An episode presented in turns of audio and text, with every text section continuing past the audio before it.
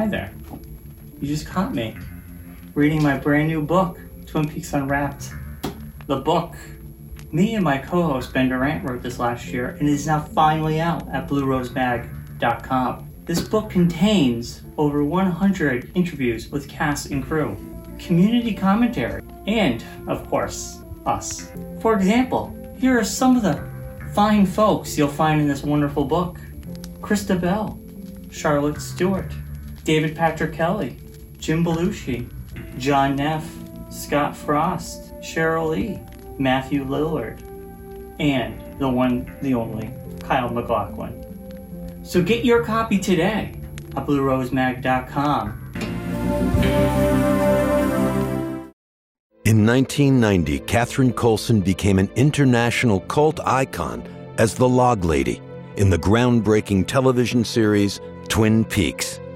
But who was the woman who brought the Log Lady to life? Who was the woman who triumphed on stage, screen, behind the camera, and in life? Who 25 years later fought off a terminal illness just long enough to play the Log Lady one last time for one of the world's greatest directors, her lifelong friend, David Lynch. I think we both knew it was the last time we were going to talk to each other. Why was shooting these final scenes so important to them? David, if you're going to do this thing, you better do it now. And you better do it down here because she's not going anywhere. It was a powerful night. Today, we're inviting you to join us in making a feature length documentary, I Know Catherine, the Log Lady, because the show must go on. Ready the Red Room? Twin Peaks is coming back. David Lynch's Lynchian, because that's really the only adjective to describe it, series about a murder in a small logging town is making a return after 26 years. Showtime announced the new season over two years ago, and it almost slipped through their fingers when Lynch walked away from the project briefly. But that axe has been buried, and the Twin Peaks revival premieres with a two hour episode on May 21st at 9 p.m. A network boss even called the new season pure heroin David Lynch, which we can only imagine looks like this.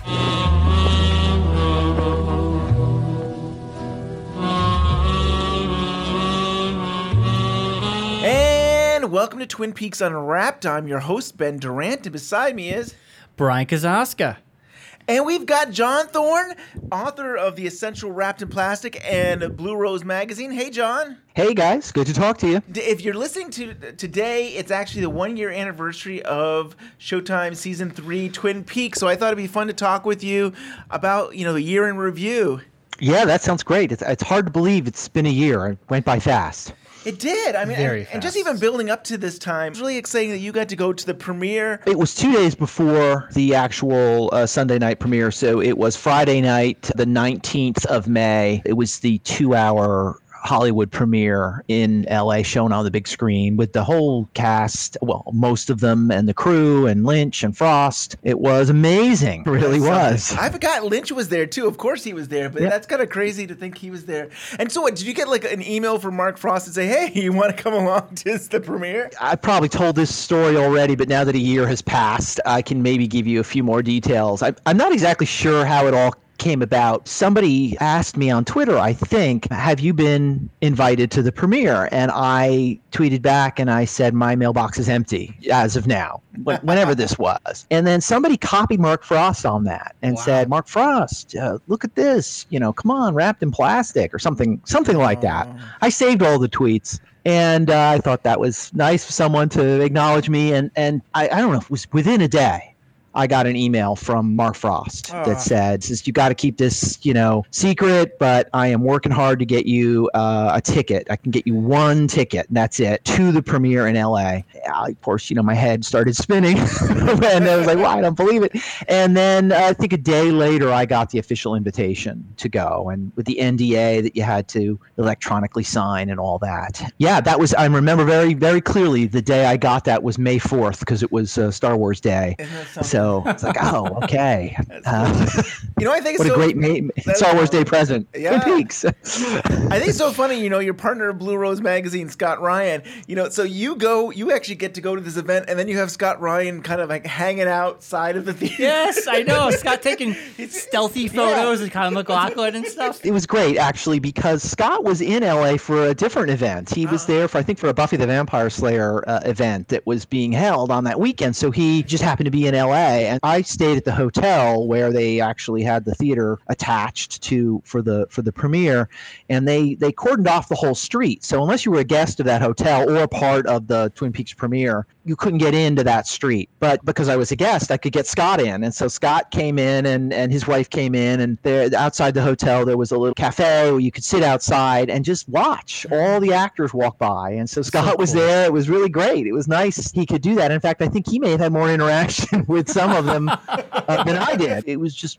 so much fun. It was a, a special time, and, and I'm very grateful to Mark Frost for thinking of me and uh, bringing me to that because it, yeah, it's just something I'll never forget. You know, you waited for over 25 years, and here you are in this theater with all these people who made the new season, and to actually all of a sudden see new footage. I mean, what was that like? I mean, Yeah, it was surreal. I mean, it really wasn't. It was just. It was amazing. Um, I really wasn't sure what to expect either. I, mean, I think we were all in that place because we knew so little about it, and you know, we just didn't know what they were going to do. And I was just open minded. I said, well, whatever it is, it is. And you know, the it started and suddenly there's this black and white footage of the giant as we knew him and cooper and i was like well here we go.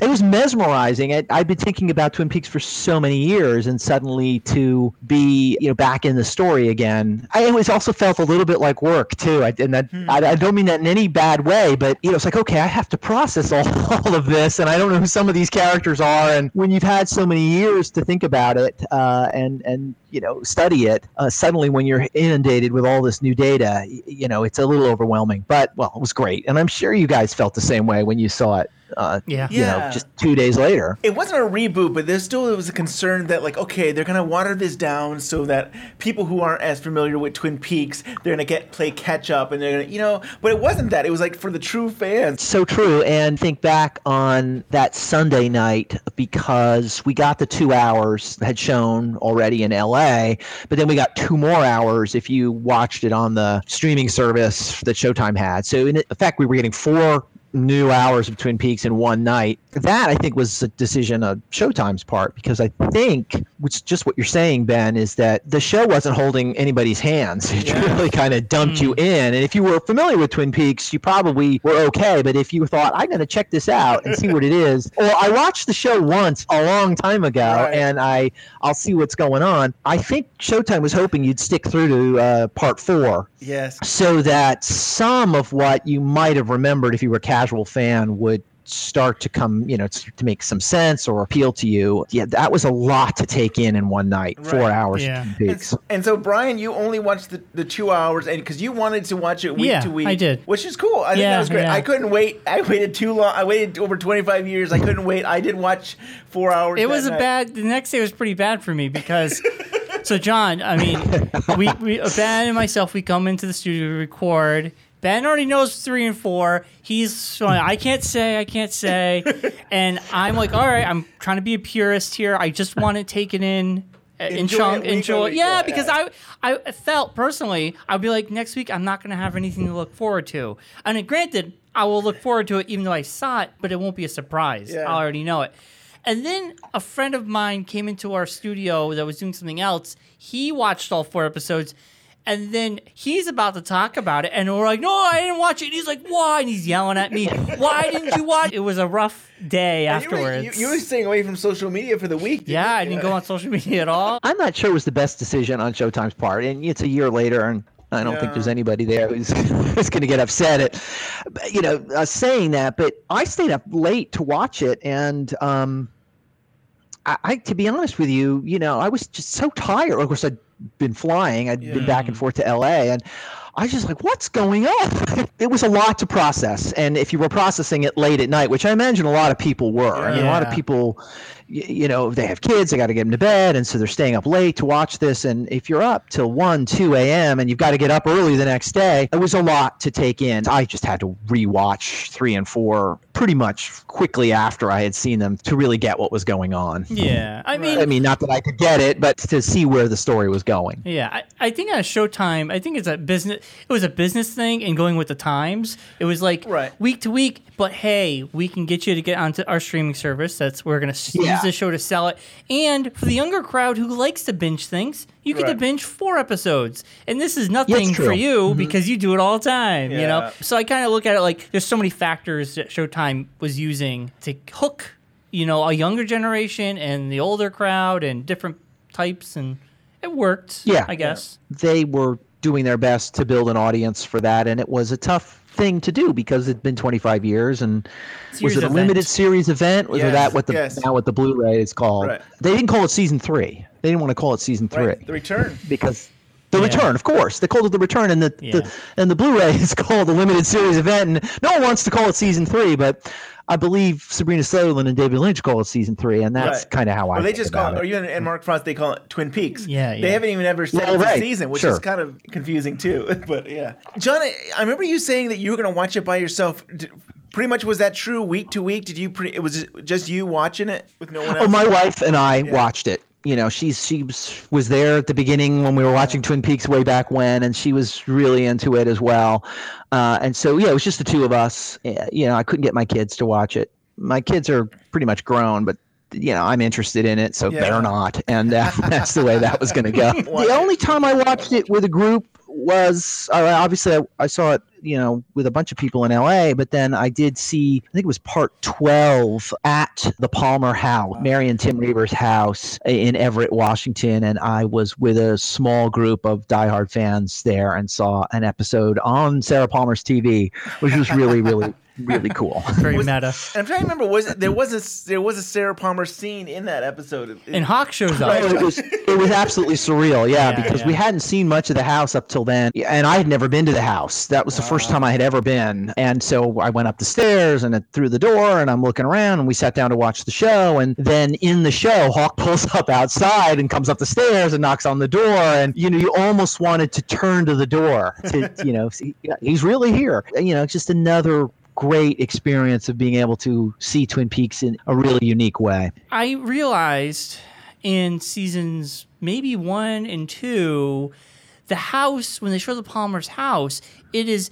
Just correct me if I'm wrong, because I don't know. I, when they show it, it's different from It is, Fire Walk yes. with Me and the Yes. pilot. Is that right? That's absolutely right. Yeah, they used a different establishing shot for the Palmer house. Okay, I thought it was in, crazy. uh, in the hour-long episodes of season one and season two. The pilot they shot on location. Fire Walk with Me they shot on location, and season three they shot on location. Yeah, yeah. Um, I think everything else was just an establishing shot that they got somewhere, and of course a set that they built for the living room and all that. because the establishing shot is very um, I, I would say radically different because I notice it every time. Like that's not the Palmer house. It, I don't know Yeah. where that shot is. Maybe from the backyard or some other angle or a completely different house. Different house. And I think it's a completely different house, and I, I, I forget. I'm sure I could look it up somewhere, and I'm sure someone like Josh Eisenstadt would know, and tell Yeah. you exactly, you know, where that that shot was taken. And but uh, yeah, it's a different house. All right, that's what I thought, and I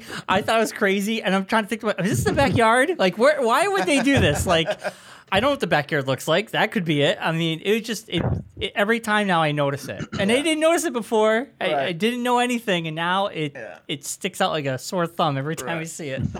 And you and I got to go to the fest and to see uh, John, to see Scott, and so many of our friends to actually all be there at the fest and to be able to see the actors and the crew and And watch episode twelve. and I, yeah, watch episode twelve. It was really special. It was like I, it seems like once in a lifetime chance to be able to ha- actually see Twin Peaks while it's still on It and truly be in this was. environment uh, where they shot it, and it was, it was pretty cool. yeah, it was something very cool. Yeah, I think it is probably once in a lifetime. I, I'm not completely optimistic that there's going to be a season four uh, for lots of reasons. You know, it probably was a once in a lifetime thing to have the Twin Peaks Festival happening while a brand new episode was about to air and people could sort of experience it all for the first time together. A unique situation. What were you taking away week after week? Like, I'll tell you for myself, I almost felt like Mark Frost and David Lynch would like. I don't have a polite way of saying this, kind of screwing us sometimes in a way that like they they were messing with us at times. Like, okay, Cooper's gonna wake up this week. He's gonna wake up this week, and he just like the games they play. Even that you think of episode twelve where Cooper's in it for one second, or Dougie Cooper Yeah. where he gets hit in the head. It's like, oh come on. Like, Yeah, you know, it's it's so funny, isn't it? I mean, um, I've talked about this in other places and written about it a little bit because we we watched Twin Peaks over the summer of 2017 in a way that will probably never happen again for anyone. I suppose you could create the conditions find someone who's never watched it and say you can only watch it you know week to week for 18 weeks or whatever that's pretty unlikely and so we were experiencing it you know, apart a week pretty much over that course of that four months. That was a unique way of seeing it. I think it was deliberate on the part of Frost and Lynch. They wanted us to experience it that way. But from now on, a new viewer who comes to it's going to see it faster. Yeah, they may not yeah. binge it, but they can watch it.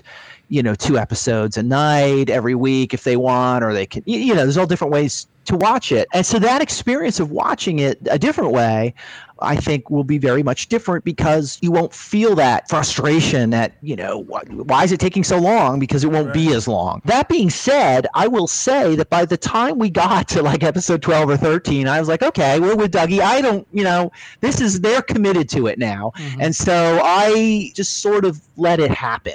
You know, I didn't push back against the show saying, you know, you've got to do this or you've got to do that. I'm like, it's going to do what it's going to do. And so I just took it in and accepted it for what it was every week. How's your feeling about the ending? The show ended, and I actually was swearing at the TV. My first response was I was angry. I remember that. I know. I was like, "What the? Are you serious? This is how it's gonna end?" I liked it, and I watched it three times in a row. You did watch it three times. I was up to one. night. Yeah, that night I watched both episodes back to back, back to back, back to back. You know, we're texting back and forth, and Ben's like, I can, I can tell he's aggravated, and I don't know. Every time I watched it, I noticed something different, and I was like, oh my god! And like the next day, I was thinking about it, and And at the same time, it's funny that like, like it has a little bit of a Lost Highway feel to it, which I, is Mm. my favorite Lynch film. So you think I would appreciate that, but I think there was so much build up, and you think, oh, we're gonna learn about more about Judy, or we're gonna resolve Laura, or there's all these things that like there's all these threads. What happened to Red? Like, Yeah, there's all yeah, these different yeah, threads, and like they didn't answer really any of those things. Have you changed your mind about it? Um, you know, you said you were frustrated uh, and even upset the first night, but how do you feel about it now? You I'm- still frustrated, or I, I feel better about it, maybe because I can enjoy it for the theories. I can enjoy it kind of the same way I enjoy episode 29 now. You know, in episode 29, it's like, what? Cooper's possessed by Bob or whatever. He, you know, at the time it was like, you can't end it that way. And now, years later, you could say, well, what a great ending, or what, you know, what. an- Retrospect. yeah, so I mean, I Yeah. think I don't mind it as much. I still don't want to let go of Twin Peaks, and I still want to bel- hold, hold hope for season, Season- four. we always talk about that, uh, John. Me and Ben, I, I'm like you. I kind of go, I don't, I I think that's a good ending. If it ended, I'm Rich says it's the end. yeah, and I'm I like, mean, I'm says that that's happy. his And then ending. Ben's like, No, Bryon, there's got to be more. I will say that I was kind of shocked by the ending. Um, I don't know why, uh, because I said throughout. The, the, you know the weeks and months of the summer i like well you know i always said there's going to be a mulholland drive moment. That's what mm. scott and i called it where it was just going to twist on itself and we were going to it was going to be completely new. I mm. was expecting that. I guess i'd forgotten about it after a while because it was so long and the mulholland drive moment you know what I mean when I say that, right? Oh, I mean, yeah. you know, at the, two, hours into Mulholland Drive, suddenly it seems like we're in a completely different world and a completely different story. Definitely. I was expecting that to happen. I just was expecting it to happen, I think, much sooner than essentially part 18. Hmm. I think if it if it had happened much sooner, I would have adjusted to it and uh, I had some more time to kind of get my mind around it. But it happened in the last episode, essentially. You know, 17 and 18 were shown on the same night. You know, it was a shock and it wasn't something you could make sense of. Not that you even can now, but you you couldn't really make sense of what was happening when it you know when you saw it for the first time. It it really did leave you wanting, and it it did seem to be like uh, maybe it was a missed opportunity. They didn't you know close it up. But I remember that night thinking, you know, this is probably something that's going to resonate for a long, long time. It's really got a lot going on in it. It's purposely ambiguous, and in a way, it honors sort of the the whole essence of Twin Peaks over the last mm. 25 years, which it was incomplete. We were left with a cliffhanger. And I think Lynch and Frost were you're trying to keep that spirit of Twin Peaks alive, so to speak. I know it, it frustrates a lot of people, and I have some very, very good friends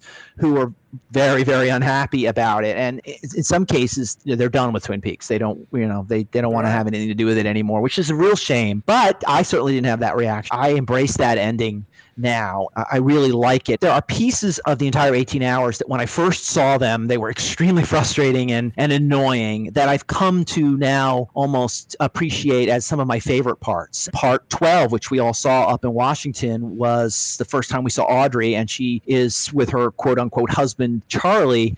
and we have that long, long phone conversation where Charlie's talking to Tina and we don't know what Tina's saying and it ends without us ever finding out. And I remember the people I was with thinking that, oh, that was such a cop out. They really didn't deliver. I've gone back to that scene time and again, and uh, I just love that scene now. I love the performance in that scene. I love the suspense of that scene. It's not supposed to give us information. It's that's what it's it's designed so it won't give us information. Right. And in that respect is perfect. And so that's the way I feel some about part 18 as I've watched it again, that long drive that Cooper and Carrie Page have in the dark where there's no dialogue and they're just driving. It, it almost kind of carries you away. You you kind of fall into that. You know, it's like driving at night. We've all, we've all done that. You get that rhythm going and it's surreal and I appreciate it for that. I think it's really effective and and very powerful that that last hour. Totally. Mm-hmm. Yeah, and you mentioned the Audrey scene. It, it almost does seem like they're foreshadowing, saying, "You're not going to tell us. You're not going to tell me who's on the phone. Yeah. You're not going to tell me that." but you know, I think it makes it easier sometimes, and I appreciate Twin Peaks even more because of the, the articles that you write, John. And like, you have a new article in the new issue of Blue Rose magazine, issue five, time and time again. And I actually think it's kind of a, a sequel to an article you wrote years ago, and is in in Essential wrapped in plastic book, "Half the Man I Used to Be." I feel like this is almost like a continuation of that article and talking about the split of Coopers. So thank you for that. I think that's probably true because um, not because what I've done, but because I think what Lynch and Frost and, and maybe a little more Lynch than Frost were doing in both uh, the new Twin Peaks and in the in episode 29 were really they were interested in exploring the mind of Dale Cooper and uh, the flawed perhaps the flawed uh, personality of Dale Cooper and what it is that drives him and why he functions the way he does. And I think that explains why he divides in uh, episode 29. He makes some mistakes and he's got his own set of preconceived notions that don't play out, and he divides into two people. And I think that was something that Lynch really wanted to explore in all of season three. He wanted to explore who is uh, Dale Cooper, why is he the way he is, and so that is, in many respects, that's what season three is about. I mean, that that's it. So it's Dale Cooper's his psyche come to life. Yeah, and that's kind of the gist of your essay a little bit is really working through that. There were a couple things I, I was trying to figure out. One of the things that bothered me is it's so funny to say this because it's so minor, but I don't think it, it really is, is that FBI pin we see on Cooper in part one and we see it in part two and a little bit in part three. He's wearing that lapel pin Yes. which disappears when he goes through the socket from the purple realm and into the empty house in Las Vegas and essentially becomes Dougie Jones. Everything but his shoes and that pin come through, but his suit comes through and he's Dougie at that point. The pin reappears in part 17 right when the, the lights go down in the sheriff's station. Cooper yells to Cole, uh, you know, Gordon, and then it fades to black. And then there's this sort of inky black what Lynch calls Never Neverland in the uh, in the behind the scenes footage on the on the Blu-ray, and you see Cooper and Gordon Cole and Diane emerge from the shadow, and Cole, and uh, Cooper's wearing that pin again, and then they're in the Great Northern, blah, blah, everything goes on from there, and he's got that pin on till the end of part 18. I was certain, and I still am, that that was deliberate, that Lynch, you know, had the pin on at certain point and, and not at another, and I, I, you know, why, why, why is it there, and why is it not there, and and going back to that idea I was talking about earlier, this is all about the psychology of of Dale Cooper and who he thinks he is and who he really is. I kind of tried to explore what the pin represented and what was going on with Cooper. And so you know, I guess, you know, ultimately I'm sort of giving away the ending of the essay, but um, I think Cooper is sort of trapped in this um, view of himself as this savior of people who are in danger, and he's he's the hero who will come to the rescue, and he's a special agent uh, of the FBI, and when he's Dougie Jones, he's not that. He's something else. And so he doesn't have that pin on. And when he's with the firemen at the very beginning, of part one, he doesn't have that pin on either. And so I see the, the pin as sort of a representation of Cooper's, you know, mind sort of trapping himself in this identity. You know, until he can take that pin off, he's never really going to transcend or or grow or become something else. And so that know, that's a tiny part of the essay. Um, I was trying to figure out, you know, what was happening to Cooper between part one and part 18. Uh, the pin was just one avenue into exploring what was going on. I talk about a lot of different things. I talk about Diane and also just the idea of Cooper having left the Red Room, but then coming back to the Red Room and then leaving the Red Room. And I think there's a strong argument that can be made that maybe Cooper didn't physically leave the Red Room until Yeah. part 18. Yeah, yeah. And I feel like our friend JC from 25 years later might feel the same way. I mean, I think that's interesting, and I've I've been resisting that for the whole uh, season Mm-hmm. three. Like, and I've been calling it the quantum leap theory thing. Like, even though some people say quantum leap that he actually does his whole body leaps, but I'm not going to get into that. But that whole idea that like his mind goes into somebody else, but his whole body doesn't. And Hmm. I, I I wrestle with that, especially because I think about. Well, they, they said Cooper is, is skinnier than Dougie was, and there, there's some physical You, yeah, you saw a photo of mm-hmm. Dougie, what he looked like. Or yeah, or, but, Yeah. but but you go to the doctor's office and you say, "Oh, you're stronger and skinnier and stuff." Yeah, And so it's- but at the same time, yeah. I love this essay, and and so much of what you say, John, makes so much sense. Yeah, it's a great Now essay. You've actually made me reconsider and it's make me rethink. Like, well, maybe there's could be a point to this. I don't say I have the answers in this essay at all, but there are some things that that are hard to, to look away from. Um, uh, you know, one in particular is the evolution of the arm telling Cooper, "You cannot go out until your doppelganger comes back in." Yes. And it, it seems like it's a hard rule, and we almost had that. We have that in Fire Walk with Me. I mean, Annie says that. You know, the good Dale's trapped and he can't come out. And she doesn't go as far as to say until the bad one comes in, but it's it's kind of implied that if the bad one's out, the good one can't come back. And so, you know, Mr. C, the doppelganger of Cooper, does not go back in to the lodge until part 17 and you see him in part 18 on fire and and so Yes. in effect you know, that's when he's back in and it was it's after that that cooper comes out. I think there's something to that. I don't think we, Yeah. we should ignore it. I think there's something you know, critical about that. Um, and also in part two really interesting stuff happens that is easy to overlook and that is when cooper uh, is told by the evolution of the arm to leave he goes down one of the corridors uh, you know between the curtains and he he hits a barrier and he can't get through it. And then he goes back and and and he sees Leland, and Leland says, "You got to go find Laura." And so Cooper goes to the curtains, and instead of parting the cur- curtains as he always does, he he he just sort of fades through them like a ghost. He, he doesn't part them. He- He, just sort of disappears. And when he comes through on the other side, he sees overlapping red rooms, as if he's in, as if there's more than one reality hmm, there. Yeah, yeah. And I'm not I'm not sure what it means, but it does seem to imply that he hasn't really left the the way we see him leave later or the way we might expect him to exit the red room. So whatever that stuff means, I think it's important to look at and uh, it's after that point that we have him sort of banished to this place called the non-existent. Does he physically go? Does he mentally go? Does it even matter? I don't know. But whatever happens between part two and part 17 i'm not sure that it's really it's really cooper or cooper left or whether his mind just left i'm struggling with it too so this was an attempt to try to get some of those facts in some order so we could kind of look at it and, and, and come up with a theory or two. Yeah, I, I love your essay, John. Like, I, this is a theory. Um, in the beginning of season three, I was saying, you know, is Vegas all in his head? I had this whole theory about that, and at the end, and reading your stuff, and a lot of just talking to like JC and everybody, it's like a part of me feels, is this an exaggerated um, thing we watched between those episodes? Was it layers of a psyche? Um, also, there's two things that stick out, and I don't know what you guys think. When you watch behind the scenes, David Lynch is talking to one of the officers, and he discovers like we got evidence, and the officer has to say very exaggerated.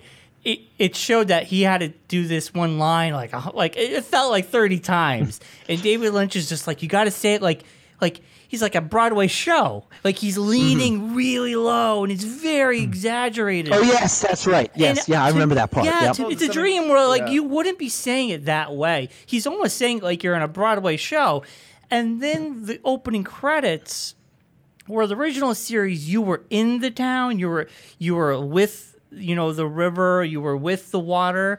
And in this one, you're above everything. You're above Twin Mm-hmm. In the Peaks. clouds, in the really. clouds, yeah. You're above Yeah. all these little tiny clues. Like you said, you can't ignore them. Sometimes they just get stuck in your head and you're like this, this has got to mean something that we're not really in twin peaks we're in somewhere else I think that's a really good way of looking at it. And the trouble we have sometimes is trying to define it. Maybe, you know, we there there isn't any specific definition. That idea of just being above it, it may be enough. Yeah, um, yeah. We have a different perspective on whatever it is that we're watching than we might have had in the original series. It is really noticeable to me that the events that we see transpire between parts, essentially part two and 17, but one as well, are really have a surreal nature to all of it, mm-hmm. as opposed to what we see in part 18. Although part 18 has a surreal element to it, especially when Cooper and Carrie Page are driving. I mean, that that drive. It, it seems like it's a supernatural drive that you go into the dark Yeah, and they never get on a highway and then they show up at night in Twin Peaks. when he's in the bar, when he's in Judy's uh, diner, Mm-hmm. and when he's talking to Carrie Page, it's all very. It seems very grounded, and it seems uh, Mm. Very. yeah. Um,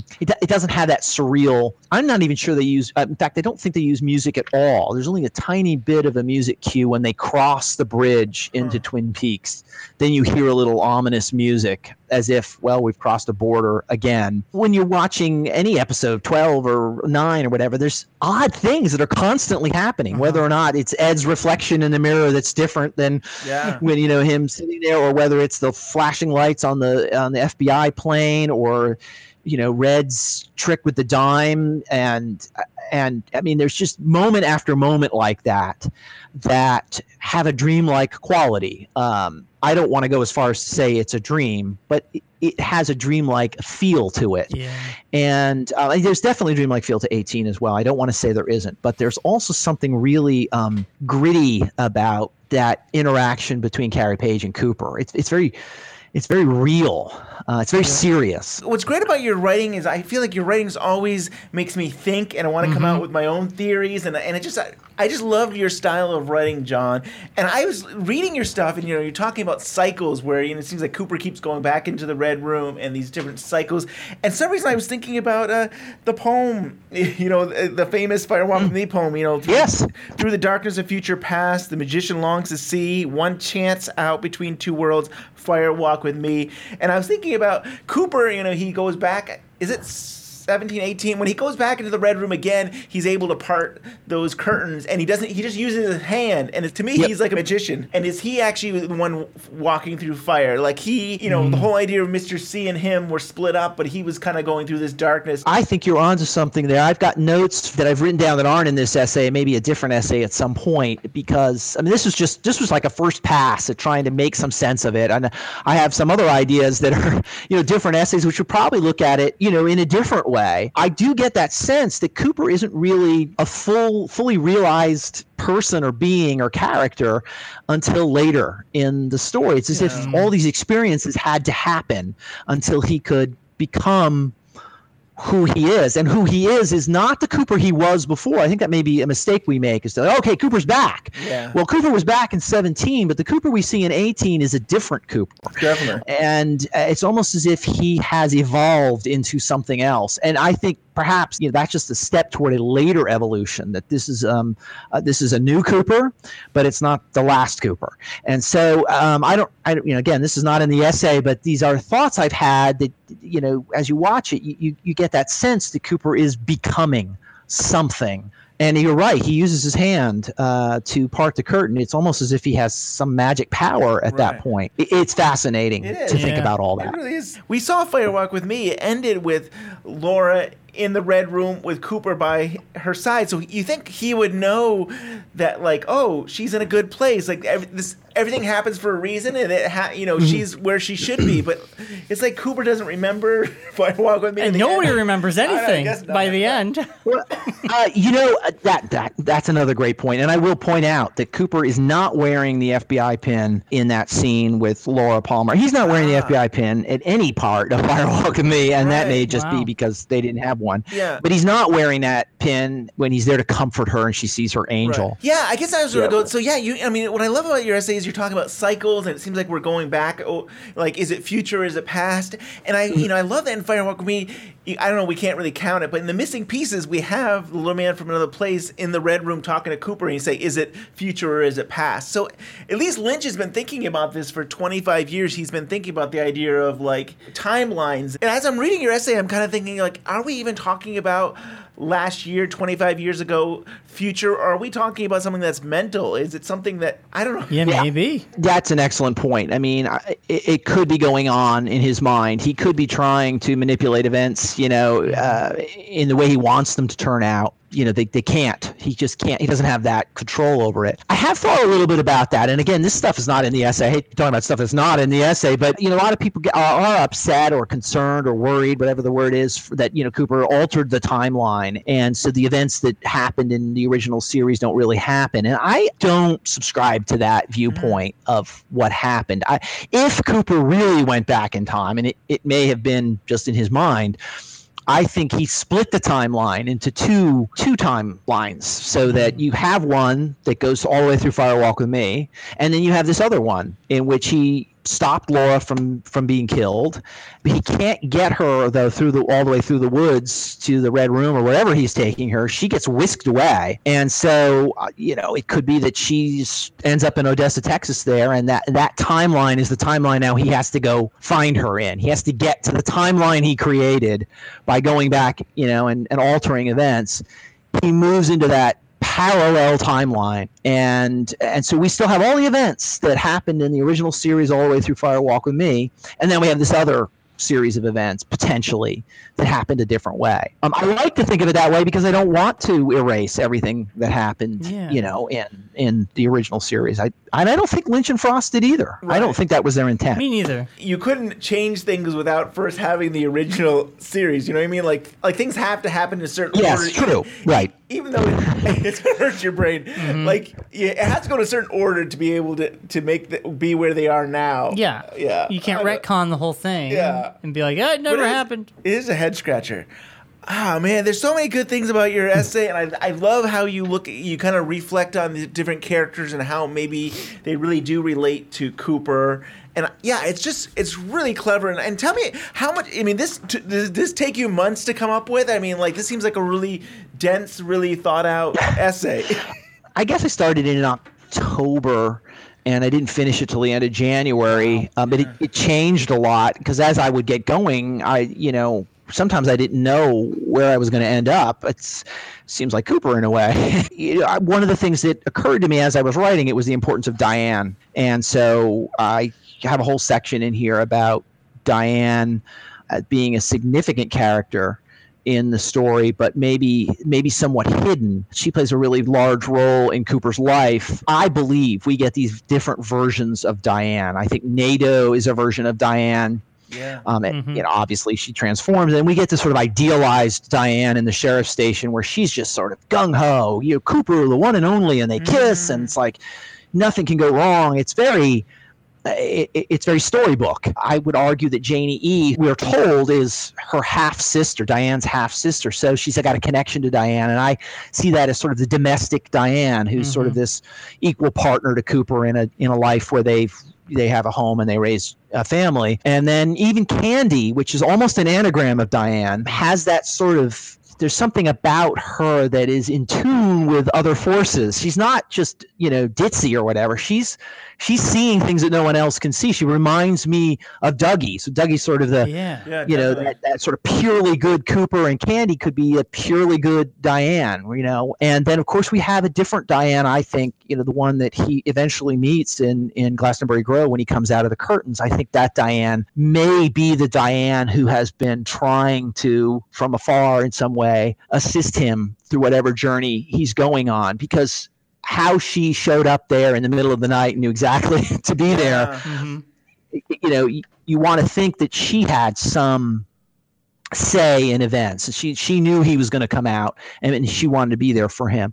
That was something I didn't really key in on until I started getting into and you know, it, until you start looking at who Cooper is and what kind of character is Cooper, and you realize, oh, you know maybe diane is the most important person in his life and yeah. he sees her in different ways. You know he he he views her as a different kind of person depending on what cooper we're looking at. Right. Whether it's dougie or whether it's fbi cooper or whether it's a different cooper altogether. And i think you kind of get at this in your article. It's like the road less traveled. The road not taken by robert frost. Two roads diverged in a yellow wood and sorry I could not travel both, and be one traveller. Long I stood, and looked down one as far as I could, to where it bent in the undergrowth. Then took the other, as just as fair, and having perhaps the better claim, because it was grassy and wanted wear. Though as for that, the passing there had worn them really about the same. And both that morning equally lay, in leaves no step had trodden black, Oh, I kept the first for another day. Yet knowing how way leads on to way, I doubted if I should ever come back. I shall be telling this with a sigh, somewhere ages and ages hence. Two roads diverged in a wood, and I, I took the one less traveled by. And that has made all the difference. Dougie and his family, and this is one way Cooper could have lived his life. He could have he could have retired from the FBI and lived a life with his family. Mm-hmm. And then you have maybe have another Cooper who his he, he just wants to be an FBI agent, and he feels like that is his sole mission in life. I either tweeted this out or talked to somebody recently who you know talking about Part 18, and it's kind of a you know an unhappy ending or a downer or whatever you want to call it. But Part 18 gives us a very happy ending. I mean, it gives us an extremely joyous ending, and that is when Dougie, whoever that Dougie is, yes. shows up at the front door and he's greeted by Janey E and Sonny Jim. And I we don't know, and I, I I wish we did, but you know, it's that's part of the mystery of the show.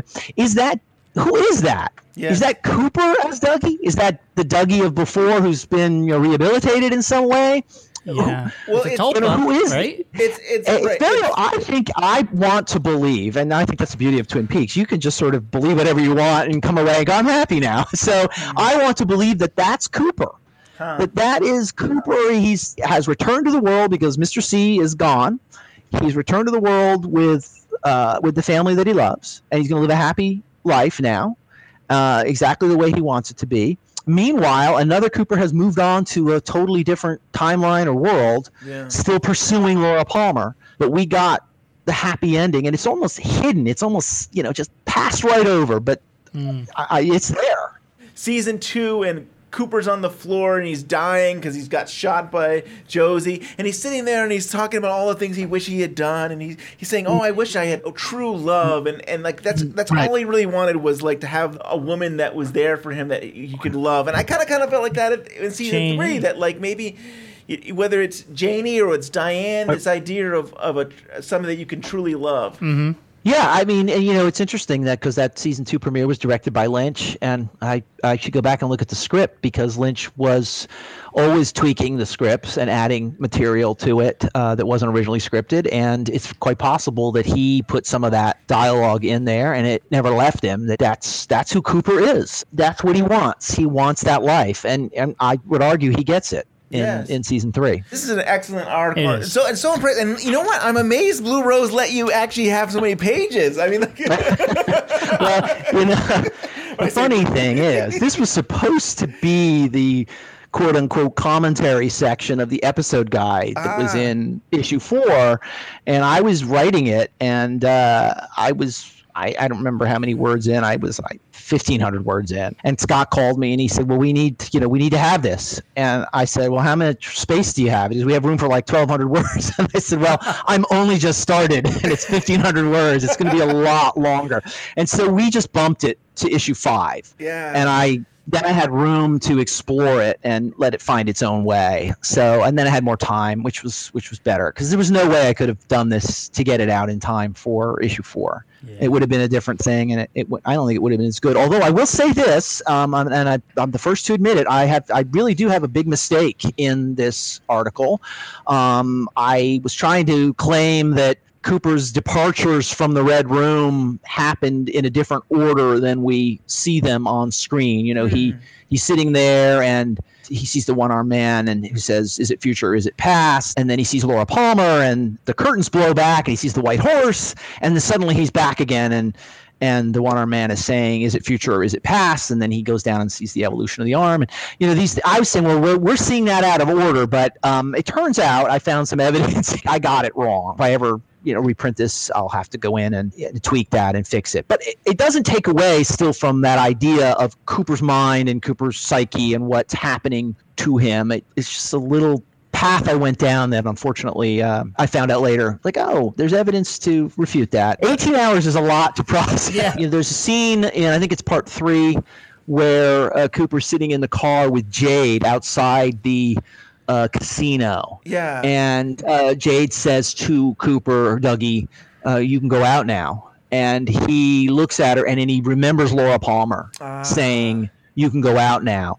And that basically defines the order in which those events happened. And I was arguing that they may have happened in a different order. If they happened in a different order, he wouldn't have been able to remember that. It's a minor thing, it really is. But um, that's, again, you know, uh, unlike Fire Walk with Me or, you know, even Twin Peaks from the original series, there's 18 hours of material there. And it's going to take many viewings, I think, t- to really feel comfortable with writing about it with some authority. And so I appreciate the nice words you've said f- about this essay. I feel very good about it, but um, there's still a lot that I've got to go back and, and re-examine and process. And that's really exciting. That It's we, very it's so exciting. exciting that like, and, and Lynch himself also said that you could almost watch it in different orders and stuff. At least when, when it was first coming out, he was like, "Oh yeah, you don't have to watch it."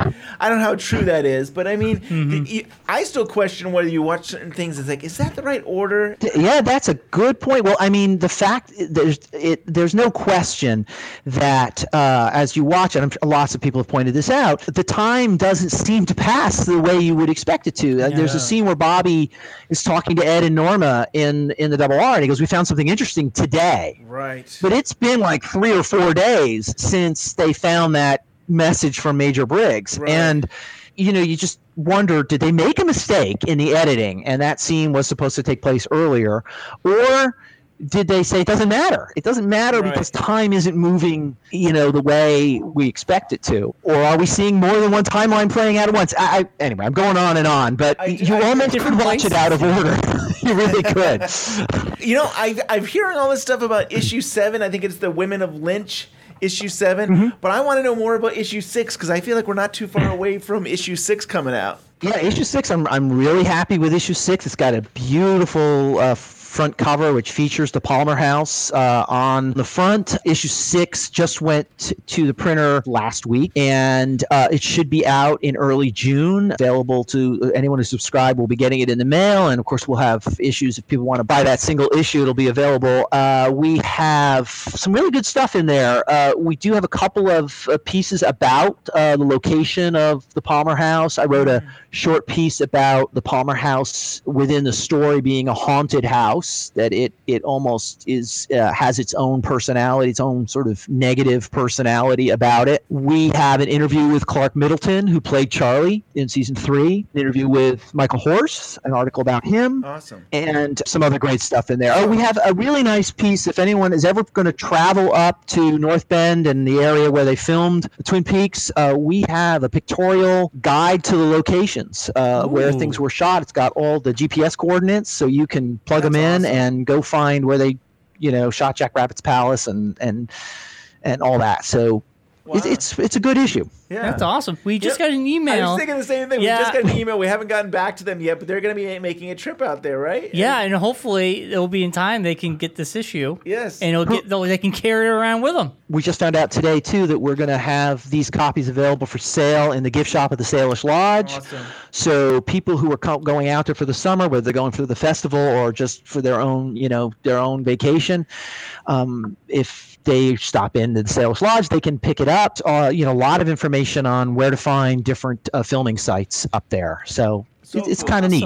Yeah, we could have used that. I, we, we missed the bus when we were at the festival. And, I know. I mean, Scott was nice. Actually, Scott took us to uh, Ronette's Bridge, and we did go check out some places. We had a good time. There's a few places we missed, and if we had had the guide, if we, if we could, you know. Well, we got we got to see some stuff We nobody else did. That's too. really cool. But yeah, Yeah, but I def- that is awesome. I definitely can't wait. I I w- can't wait to get it in the mail. And I know. I love it. I love it. I, and I take my time reading it. I'll read every weekend. I'll read uh, one or two articles. yeah, We have a short, short piece by uh, John Pirruccello, who played Chad. Ooh. He, he wrote us a, a short piece, and I, I can't say it's very short. It, you know, it's not any major piece, but it's really interesting. So I'll just say that. that's awesome. Nice. I can't wait he's for a that. he's a great guy. It really is something. Well, thank you so much, John. Can, can you tell us how uh, we can follow you and any more information? Uh, yeah, well, the Blue Rose, you know, can you go to uh, you can go to the website bluerosemag.com if you you know want to find out about the magazine and subscribe or get single issues. We do have issue seven in the works right now. That's the Women of Lynch issue. It's an extra larger size. Well, I mean thicker, more pages, and um, uh, lots of good stuff going to be in in that issue. Um, you can follow me uh, on Twitter, uh, which is at Thorne Whip W I P. If anyone's still interested in my book, The Essential Wrapped in Plastic, it's available on Amazon. Such a great book. I love it. I've got it on digital and I've got the physical copy. I love that book. It's so good. And I'm going to put out an audio version for you, Ben. Yes, so you please can do. get that Come one on, too. that'd be awesome. I would love Oh that. man. Uh, and, you know, talk about Women of Lynch, that uh, issue seven. If I, if I'm right, if you buy it uh, individually, it's going to cost you more, and it would be cheaper for you if you got the subscription, the year subscription. Is that right? Yes, absolutely. If you buy, if you have a subscription, you're going to get a good deal because we're going to have a different cover stock, going to be more pages for sure. So it would cost more. It's going to cost us more to print. It's going to cost us more to ship. all, all of that good stuff. So if you already have a subscription, it's no extra charge. You just get it in the mail, and you can still, you know, buy a subscription and and get uh, the other issues and that one too. If you're going to buy it individually, it will cost a little more. Yeah. So just get a Awesome. subscription. Yeah, yeah, do it.